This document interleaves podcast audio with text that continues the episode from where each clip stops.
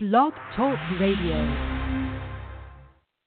Good morning, everybody, and welcome back to another episode of Bucco Booth. My name is Benson Fechter, and I'll be the host of your show today. If two weeks ago was a bad week for the Pirates, this past week was a pretty darn good one as they finished with a record of five and two. Let's start off with our recap. Saturday, the sixteenth, they lost to the Tigers by a score of six to three. Archer really didn't have his command in that game. Uh, which is a big reason why we lost. But then the five-game winning streak began. Win against the Red Sox on Sunday, eight to one. Taillon dominated. Win against the Rays on Monday, four to two. Kingham pitched well. Win against the Tigers on Tuesday. Brault pitched well on that game. Win against the Twins on Wednesday, an epic comeback. Down four nothing, five nothing.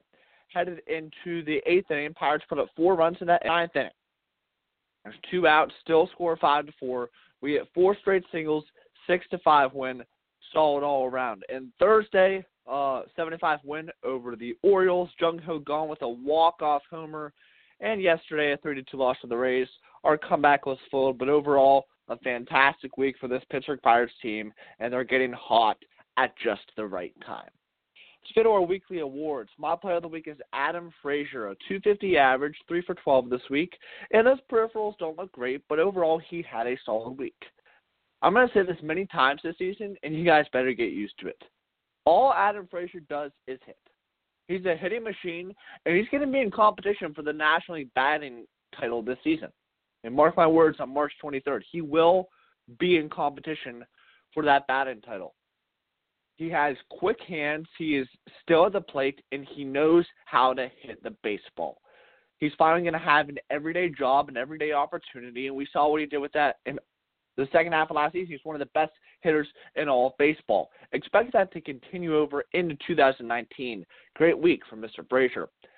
Our pitch of the week goes to Felipe Vasquez with a nightmare. One and a third innings pitched in a game, no hits, no runs.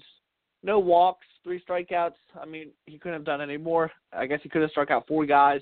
But Felipe Vasquez, he's fine. He's tuned up. He's ready to roll. I mean, we're five days away from opening day at this point. And, yeah, Felipe is ready to go, and it's shown this spring training. He he left off right where he's in uh, the end of the season last year. He's picking that up right where he left off at the end of two thousand eighteen. Felipe Vasquez is the best closer in baseball. Don't get me wrong. Uh, I mean, people say Chapman's better. Well, no, Vasquez arguably throws harder than him, and he has three other pitches, while Chapman really just has the slider. Felipe has a curveball, changeup, and a slider to go with that, and they're all just dominant pitchers. That man is the last guy that I would want to face in a batter's box. Great week from Felipe Vasquez. Rookie of the week goes to Pablo Reyes, three fifty-three average, five for seventeen, four R B Is. Lil Pablo, he's competing hard for that final, one of those final bench spots on the opening day roster. He really showed up last September in a big way, and it's easily become a fan favorite at this point. I would like to see him make the opening day roster as a utility man, but he's going to be in competition with Kevin Newman probably for that spot. Reyes does have a little bit of the upper hand, though, because he can play some outfield, and he just plays more positions. He plays all the positions in the infield, subtract first base, and he can play all the spots in the outfield. Newman is really just second, short, maybe a little bit of third. But a uh, fantastic week from Pablo Reyes. He's a little guy, but he has a big swing, and he reminds me a lot of Josh Harrison, to be honest. Like, the energy and joy that he brings to the game is exciting to watch, and I really hope he makes the opening day roster on Thursday. All right, glove of the week goes to Adam Frazier, twelve total chances, fifteen assists, five putouts, two double plays, no errors. Adam Frazier's defense throughout his career has been supposedly a question mark, a liability, so to so to say. And really, when he got an everyday opportunity last season when he took over for Josh Harrison at second base, he showed that he has an excellent glove and that he can play a solid second base. When he was bouncing around, you know, the outfield, the infield, trying to get at bats and all that, his defense struggled because there was not one set position that he could focus on and that he could perfect. But now that Adam Frazier is second base and nobody's taking that from him, expect him to have a great season defensively. That middle infield duo, especially Erik González. Erik González is a fantastic glove. He could win Gold Glove in two thousand nineteen. Adam Frazier isn't at that type of level, but he's still a solid defender, and he makes the plays that he needs to play, make. Another reason why he was our player of the week. Solid week for Frazier, Vasquez, Reyes. All right, let's talk about that final rotation spot. It's a big day for it. We'll see who's going to win that spot. This afternoon could give an indication as to who will win the final spot in the Pittsburgh Pirates starting rotation. When the Pittsburgh Pirates signed Jordan Lyles to a one-year contract at Major League Baseball's winter meetings in December, General Manager Neal Huntington announced that he would have an opportunity to earn a spot in the team's starting rotation. When Huntington said this, many people, myself included, saw it as G M speak. During his career, Lyles has struggled mightily as a starting pitcher, but thanks in part to changes he made, pitched well in the bullpen for the Milwaukee Brewers last season. Even after adding Lyles, the team still needed another starting pitcher. Unfortunately, they never addressed this need, and now Lyles appears to have the inside track to being the team's fifth starting pitcher. The Grapefruit League has not been kind to Lyles. In four games, Lyles has posted a four point nine one E R A while allowing thirteen hits, two home runs, walking five batters, and striking out seven in eleven innings. He also pitched in a minor league game after leaving an outing with right side discomfort. This afternoon, the Pirates will host the Philadelphia Phillies at LECOM Park, and Lyles will make his final start of the spring. This will be his final opportunity to, pun intended, make a pitch as to why he should be the team's fifth starting pitcher. Helping Lyles' cause has been the struggles of Nick Kingham and Stephen Brault. Kingham and Brault have combined to allow seventeen runs on thirty-two hits, four home runs, sixteen walks, and twenty-three strikeouts, and thirty-one and a third innings of work this spring. In addition to Lyles, the bullpen A team is also scheduled to pitch. Those are Felipe Vasquez, setup man Kuni Kela, and the team's two other high-leverage situation relievers, Kyle Crick and Richard Rodriguez, are all scheduled to pitch as well. This afternoon's games will be part of split squad action. In addition to the Pirates hosting the Phillies in Bradenton, another squad will travel to Fort Myers to battle the Red Sox in Fort Myers. Opening day starter Jameson Taillon will get his final spring tune-up by facing the defending World Series champions. Rookie Davis and Tyler Lyons are both scheduled to pitch after Taillon's day ends. Lyons is competing for a spot at the team's bullpen, while Davis will likely start the season in the starting rotation for triple A Indianapolis. Both of Saturday's games are scheduled for one oh five p.m. The home game against the Phillies will be broadcast on A T and T Sportsnet Pittsburgh. Meanwhile, the game in Fort Myers against the Red Sox will be on the Pirates Radio Network. You can listen to either on Pirates dot com or the M L B at Bat app. It's going to be an exciting day. Like, these last two days are our last, you know, days of spring training. You know, we got the Phillies and Red Sox today, then we travel up to Sarasota tomorrow. It's our last game today in LECOM Park in Bradenton. I mean, spring training flew by, guys. It's over after this week. After this episode, I mean, when we come back on Saturday, we're going to be breaking down opening day and getting you guys ready for game number two with Trevor Williams. Spring training is over. The offseason is over. And today is a big day for Jordan Lyles. I mean, he's making his final pitch for that spot in the rotation. And really, nobody has inspire much confidence in me to believe that fifth spot in the starting rotation is going to be very good. Now, of course, this is spring training, and those numbers can be a bit fluky. And really, it's going to be interesting to see who the Pirates go with and then how that guy does. Now, in my opinion, whoever wins this job is just going to be holding down that spot in the rotation for Mitch Keller.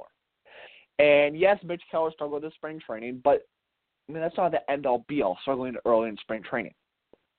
And if he can go to triple A Indianapolis and dominate, which is hopefully, I mean, the ultimate goal, then expect him to come up this summer.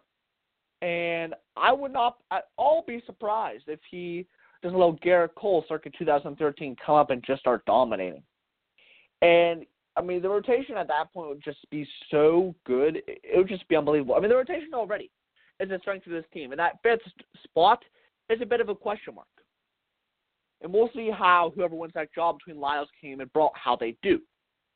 But if Keller can come up and be the pitcher that we all believe he's capable of being, and you're looking at a rotation of Tyne, Williams, Archer, Musgrove, and Keller, You're putting Keller as a five? It's going to be scary. You take those those five guys up against anybody, you're going to be in every single game, and it's going to be exciting to see.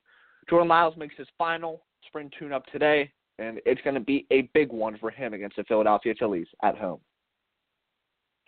The Pittsburgh Pirates had a heavy rumor going on this past offseason about a potential trade. However, the trade that so many thought would never happened. When it comes to the Pittsburgh Pirates, it is usually pretty obvious what players they will look to get rid of during the offseason.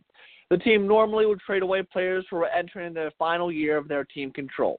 They have shown this in years past with the Andrew McCutchen and Neal Walker trades. Even this past offseason, the Pittsburgh Pirates had several opportunities to make those types of deals.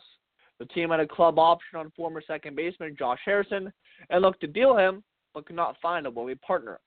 Then the team had right-handed pitcher Von Nova entering the final year of his contract. The team was able to flip him to the Chicago White Sox for a young pitching prospect. However, the most talked about trade rumor this offseason may have been about Pittsburgh Pirates catcher Francisco Cervelli. The Bucks catcher was slash is in the same situation as Nova and Harrison. Not only is he entering the final year of his contract, but he's also the highest paid player on the team's roster at eleven point five million dollars. There were a lot of teams rumored to be interested in the veteran backstop. At the beginning of the offseason, teams such as the Houston Astros, Los Angeles Dodgers, and the New York Mets had reported interest. The Mets quickly dropped out of the bidding as they signed Wilson Ramos rather early on in the offseason.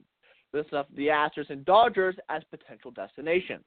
Then the Dodgers acquired former Dodgers and Pittsburgh Pirates catcher Russell Martin, seemingly making a deal with Cervelli even less likely.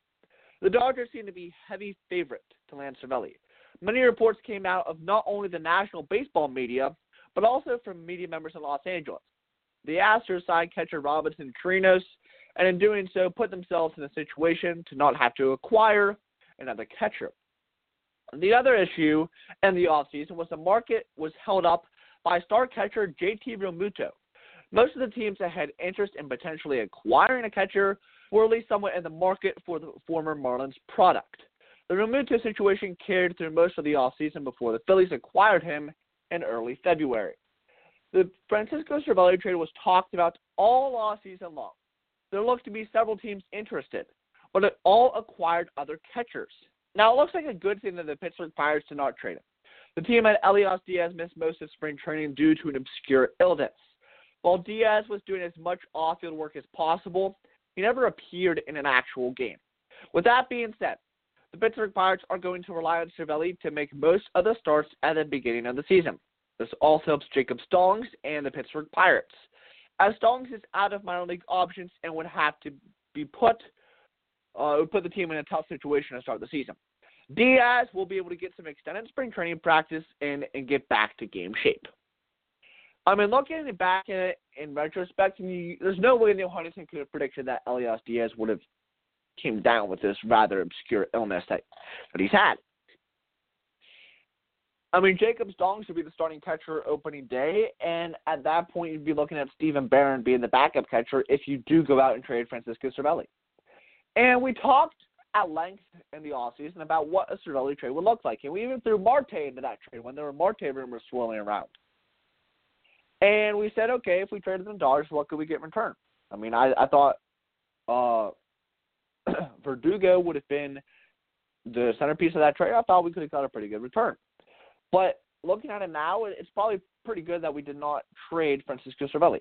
A, he's a fan favorite, and it would not, not be good for ticket sales if he were to leave Pittsburgh. But he's also a veteran guy, and he's a fantastic catcher. I mean, you have that combo of Cervelli and Diaz. I mean, best catching tandem in baseball. And, yes, it does put us in a tough situation with Jacob Stallings when Elias Diaz does come back. Do you carry the three catchers, or do you risk losing Jacob Stallings on waivers? And, I mean, it's pretty much a sure bet that a team is going to pick up Jacob Stallings if he's put on waivers. There's not a catching need in Major League Baseball today that if you put him out there, it's not going to be too good. And this is why I said, I mean, we had a whole episode about why Jacob Stallings needs to make the opening day roster. We talked about this at length. we know the injury history of Francisco Cervelli and the concussions. Let's say we do lose Stallings on waivers and Cervelli goes down to concussion. Elias Diaz becomes his starting catcher. Great. I'm fine with that. But Stephen Baron becomes our backup catcher. I'm not so fine with that. What if Elias Diaz goes down? You have to put Stephen Baron as your everyday catcher. Who would become the backup at that point? Christian Kelly? John Borman? Arden Pabst? I mean, there's really not that much catching depth after Jacob Stallings. And Stephen Baron is a decent catcher. He's a solid fourth catcher of the organization. I'm not going to deny him that. He could be, and I want him to be, the everyday catcher at Indy. We need Stallings on the roster because after this season ends, Cervelli's gone. Diaz is the everyday catcher. I want Stallings as the backup. I don't want Stephen Baron as my backup catcher. And our top catching prospects, guys like Deion Stafford and Grant Cook, are still a ways out from Pittsburgh. So we need Jacob Stallings. Elias Diaz is working on getting back from his illness, and he should be ready around mid-April. So this decision, is it's going to come quick. We're going to have about two weeks of baseball, and then the Elias Diaz, Jacob Stallings decision. Obviously, Diaz is making the roster. That's that's not a question when he when he's off the injury list. But the the question of what to do with Jacob Stallings is a tough one. And especially in the National League, if this was an American League team, you obviously carried Jacob Stallings. But it, it's not. And those bench spots are valuable, and Stallings could be stealing a bench spot from a deserving guy like Pablo Reyes. It's just the reality of the situation. But another pro to having Jacob Stallings on that Pirates bench is, when Diaz gets back, is you have Cervelli and you have Diaz. And they are fantastic hitters, great hitters. And you say, okay, Cervelli is starting one a day, and if Diaz is on your bench, he's arguably your best bench hitter. But Brady procedure that you do not pinch hit your backup catcher first. What if Cervelli goes down, right? You can aggressively pinch hit Diaz or Cervelli, whoever isn't starting that day, if you have Jacob Stallings in, in your back pocket, ready to go as the backup catcher. Diaz and Cervelli can serve as the best bench bats whoever is on the bench that day. And it also affords the opportunity for Cervelli to start at first base if necessary, and Diaz to start at catcher. And then you have Stallings on the bench right there. Having Stallings on this roster definitely does have its cons. I'm not saying it doesn't. But keeping him on the roster is much better than losing him to waivers. Now, I wish, earnestly wish that he had minor league options. And I, if he does get exposed to waivers, I pray to God that he passes through them. Because if he did have options, you'd obviously send him down to triple A when Elias Diaz is ready to go. But he does not have options. Jacob Stallings is a fantastic catcher, and he is severely underrated. I believe the rest of the league knows this, especially the teams that are in need of catchers, mainly the rebuilding teams.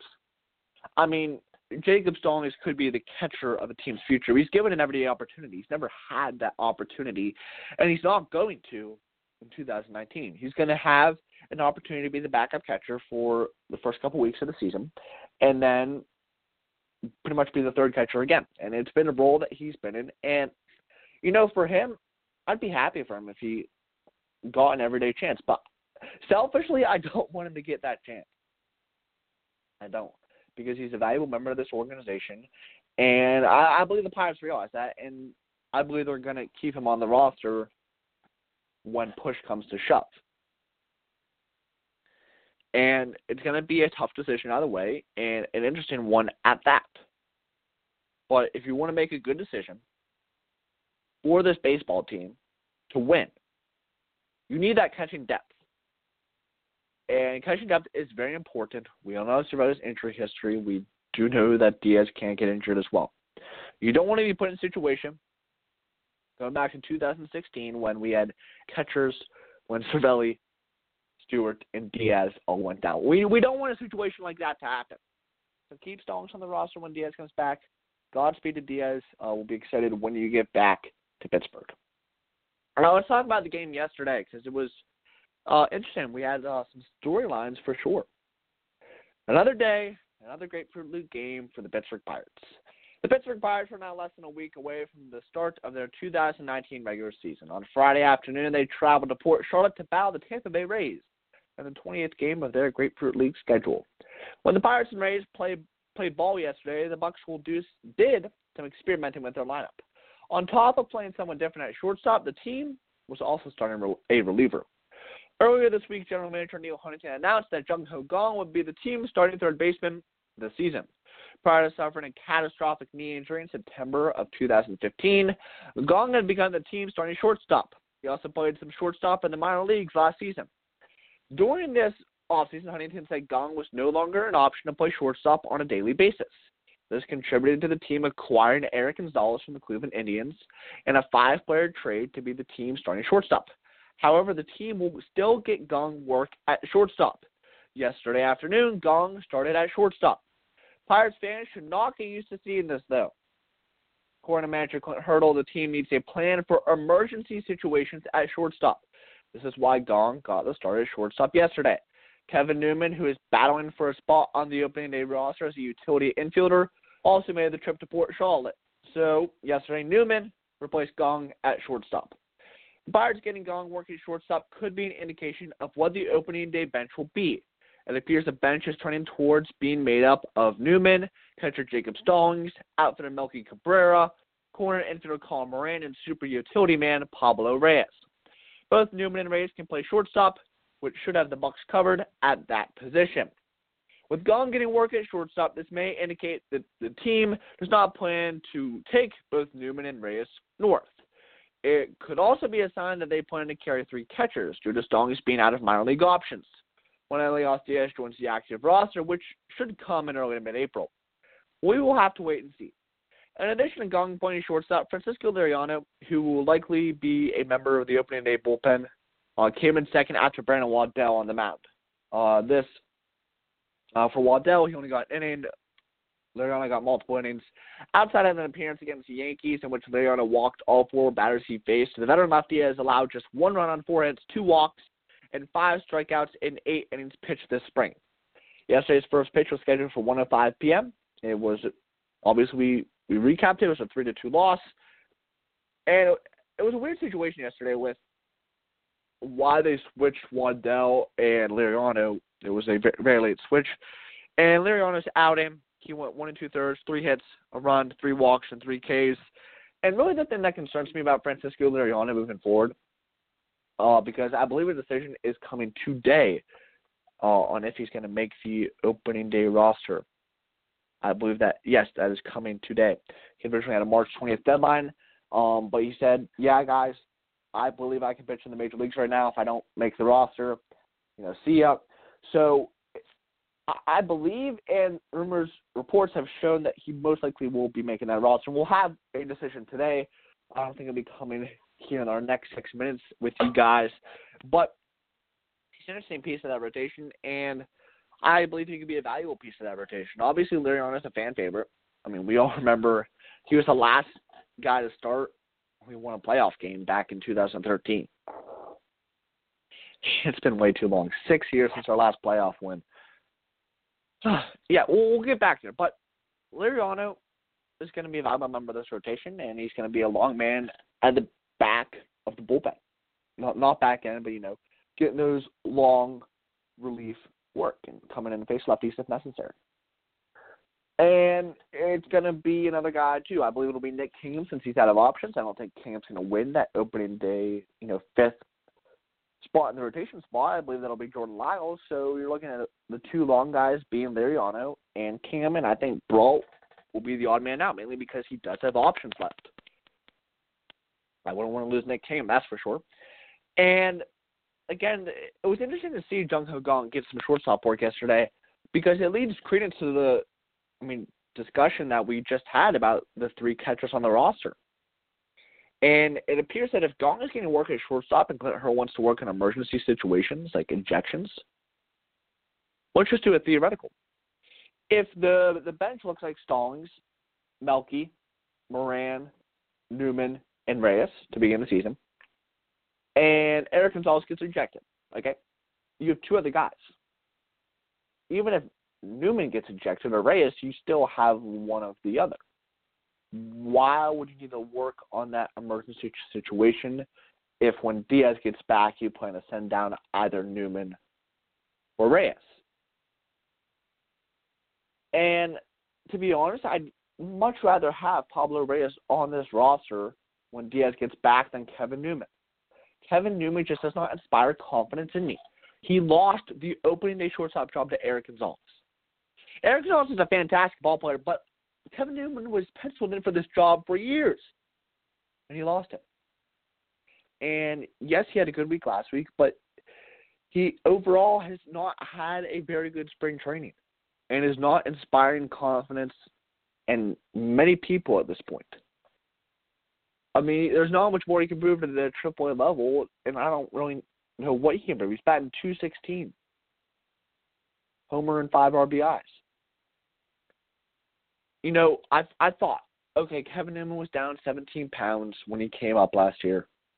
He was weak. He wasn't the, the player we all expected him to be, but he was given an everyday opportunity to shine, and he, he did not shine. Now Erik González is going to have this job for the foreseeable future. If he struggles mildly, Newman might get that job back, but Cole Tucker is uh he's coming right up behind those guys, so I mean, Newman's kind of out of luck at this point. And, I mean, ultimately, the decision's going to look a little bit like this when Diaz comes back, I think. There's going to be two decisions to make. If you bring Diaz back and you keep Stallings, then it's going to be a decision between Newman and Reyes. And, really, the three borderline guys when Diaz comes back are going to be Newman, Reyes, and Stallings. And it's going to be a tough decision for the baseball ops team and Clint Hurdle, but it's going to be a decision that has to be made. And I'm going to continue to say this, but Newman needs needs to be sent down. And I, I wouldn't be upset, and I believe he's going to make the opening day roster. How long he stays is a, is a much different question because we do have Diaz coming back. We do have Polanco coming back. So when these injured players, and really Diaz wasn't injured, it was just his sickness, but when Polanco injury, Diaz sickness comes back, there's going to be decisions that have to be made. And it's a good problem to have, having all this depth, but you want to keep the depth. You look at guys who have options. Reyes has options, Newman has options, Stallings does not. And really, it's a flip a coin with Reyes and Newman. I mean, Reyes has had a good spring training. He's he's shined really his whole Pirates career so far, and really hasn't showed me any reason to be upset with Lil Pablo. I mean, in fact, I love the kid. He's a fantastic young ball player and is a spark plug. He was a spark plug in September. We had a great September, and he was a big part of that. He needs to continue to stay on this roster. I mean, this spring so far, he is batting. If I can pull up that bat average, he's batting three eleven. So it's going to be an interesting decision. Uh, last, I mean, guys, this is our last episode of the offseason, and that's going to wrap it up for this episode. Pirates take on the Phillies and the Red Sox today in split squad action. We've got the Orioles tomorrow in Sarasota. Head down to Houston Monday and Tuesday.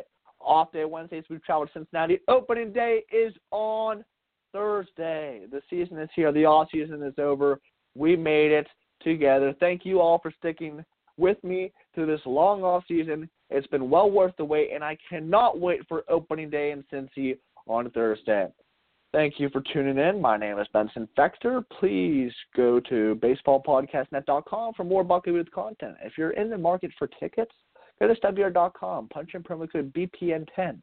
That's B P N ten. Get ten percent off all events, all tickets, ten percent off B P N ten, stubbyard dot com. Give me a follow on Instagram as well. I'd appreciate it. Bucks Dugout. Partner Jared at Pirates dot strong and follow the Baseball Podcast Network on all social media platforms. Instagram at Baseball Podcast Net.